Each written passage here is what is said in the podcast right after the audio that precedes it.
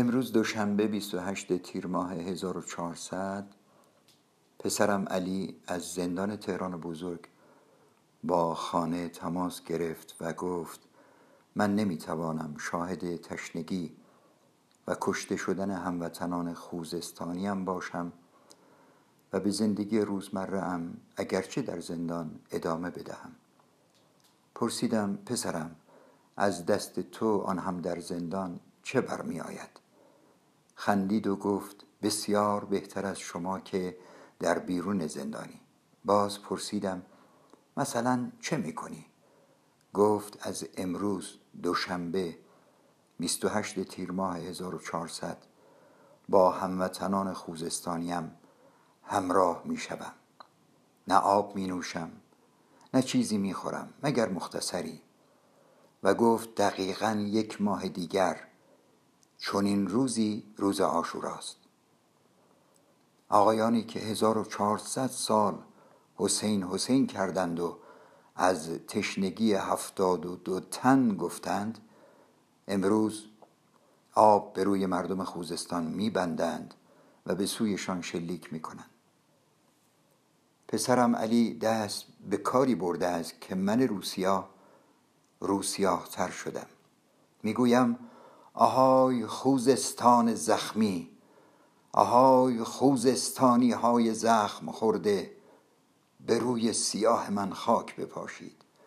من نوریزاد مرده باشم که شما را در تنگنای تشنگی و تنهایی ببینم و دم بر نیاورم.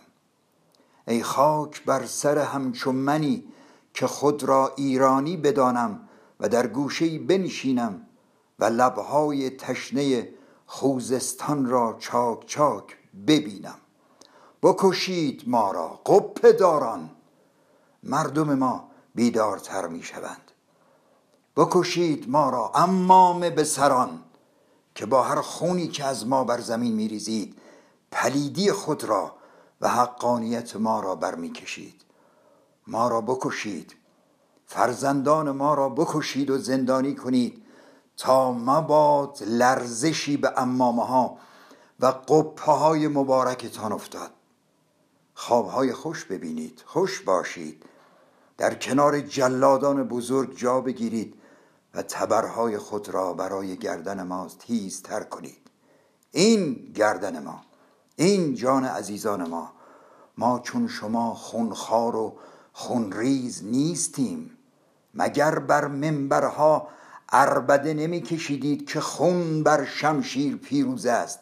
پس باشید و پیروزی ما زخم خوردگان و پیروزی ما کشته شدگان را با دو چشم کور خود تماشا کنید. به پسرم علی می‌گویم آفرین پسرم. به یاد خوزستان عزیز و به یاد هموطنانمان چیزی نخور و چیزی ننوش. بگذار ملایان و سرداران شعار بدهند که اگر بنا باشد ما میان سوریه و خوزستان یکی را انتخاب کنیم حتما سوریه را انتخاب می‌کنیم.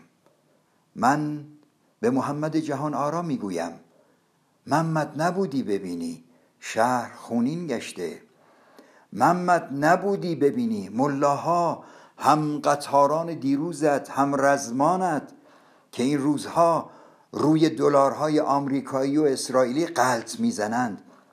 به روی همشهری هایت آتش گشودند و پاسخ ما آب می‌خواهیم آنان را با گلوله می‌دهند. به ملاها و سرداران می‌گویم داریم براتون. محمد نوریزاد 28 تیر ماه 1400